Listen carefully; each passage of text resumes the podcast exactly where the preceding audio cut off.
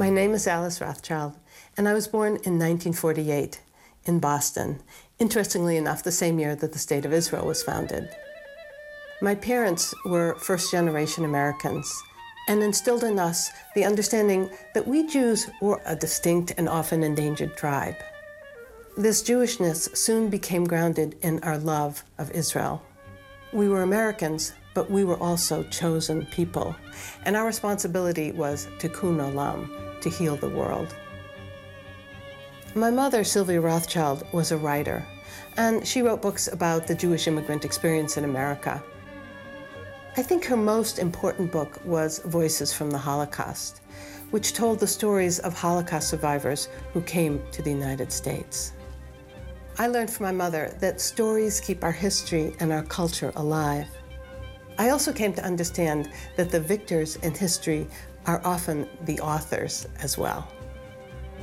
As I moved into college and medical school in my young adulthood, my need to heal the world took the form of political activism, and my relationship to Israel began to unravel.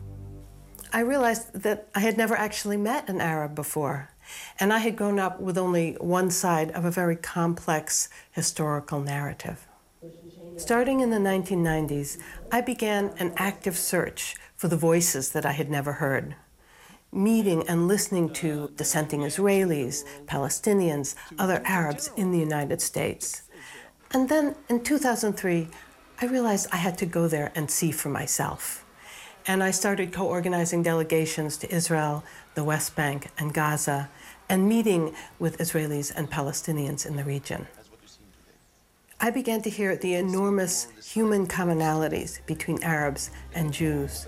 And I also had to confront the trauma and the fear that pulses in my own Jewish DNA. Based on these experiences, I wrote a book, and then I began collecting stories of Palestinians who had come to the United States, much like my mother did 30 years ago with Jewish immigrants. I knew that May 14, 1948 was the glorious day that the State of Israel was founded. This was a victory over anti Semitism and the Nazi Holocaust. For Palestinians, that day is called Al Nakba, the catastrophe.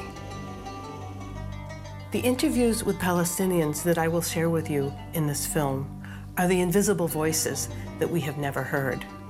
They are the other part of our story.